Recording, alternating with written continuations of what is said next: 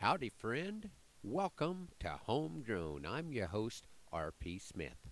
Just a couple more days of breaking ice, and then I will be turning over my fence reels and ice axe to family members, friends, and neighbors, and taking a scenic thousand mile trip due west to the National Cowboy Poetry Gathering in Elko, Nevada. As soon as I get back to the ranch, I'll be putting together a real cowboy adventure by either trucking or driving the cow herd 35 miles south for a fresh field of corn stalks.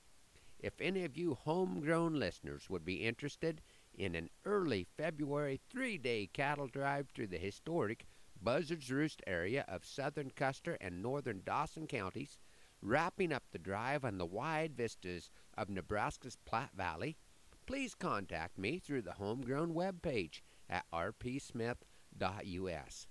This trip could be the adventure of a lifetime, possibly being reenacted like the events that led to the Iditarod dog sled race. The cows will be leaving their own version of historical markers because after being on the same field of corn stalks for 90 days, the cow pies are starting to look more like tiny versions of the Eiffel Tower, which would probably quick freeze to the highways and byways on which we pass reminding everyone who follows these trails who has gone before, at least until the spring thaw. Yes, friends, you can be part of restoring hope to a couple of hundred deserving bovine in search of a sustainable feed source for the next month and a half. The in drive travel accommodations will be whatever horse you want to bring, or, for the truly brave, pick a mount from the Pinecrest Cavy a signed waiver, so responsibility will be required. Meals will consist of water from a community jug if it doesn't freeze, and wild turkey jerky that did not get cleaned up over the holidays. The cattle drive adventure would not usually be open to the public, but for some reason most of my family crew seem to be having trouble with conflicting schedules. This is an opportunity of a lifetime you might even be the inspiration for a future work of cowboy poetry, just like the young man that inspired this piece a few years back that I call Cow Camp Medicare.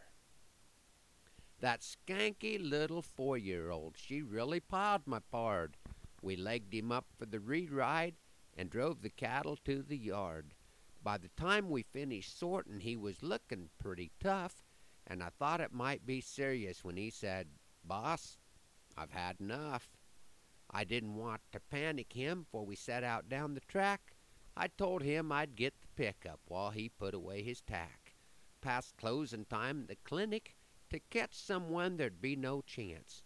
So we took out salt and checked the mills on the way back through the ranch. It was obvious he was hurtin' by the look upon his face when we hit the washboards and the auto gates, I picked up the pace, for you see, I had a theory, though my theory could be wrong, that this four wheel drive chiropractor might shake things where they belong. Concerned he might be stiffening up from sitting such a spell, is why I had him get the gates, as if I need to tell. Now it's nearly sundown. I guess we'll call it a day. There really is nothing they can do for cracked ribs anyway. After all that I had done for him, it did not sit well with me. He didn't leave enough ice cubes to cool a glass of tea, and used a brand new roll of vet wrap to hold that pack in place. He's not usually self indulgent, but today that's not the case. You can talk about your HMOs and copays and the such, but there is a plan that costs so little and gives so very much. When it comes to rural health providers, there is nothing to compare with the service you'll receive from Cow Camp Medicare. Thanks for riding along this morning on Homegrown. Hoping that the Lord blesses you real good today and that our happy trails cross again soon. I'm R.P. Smith.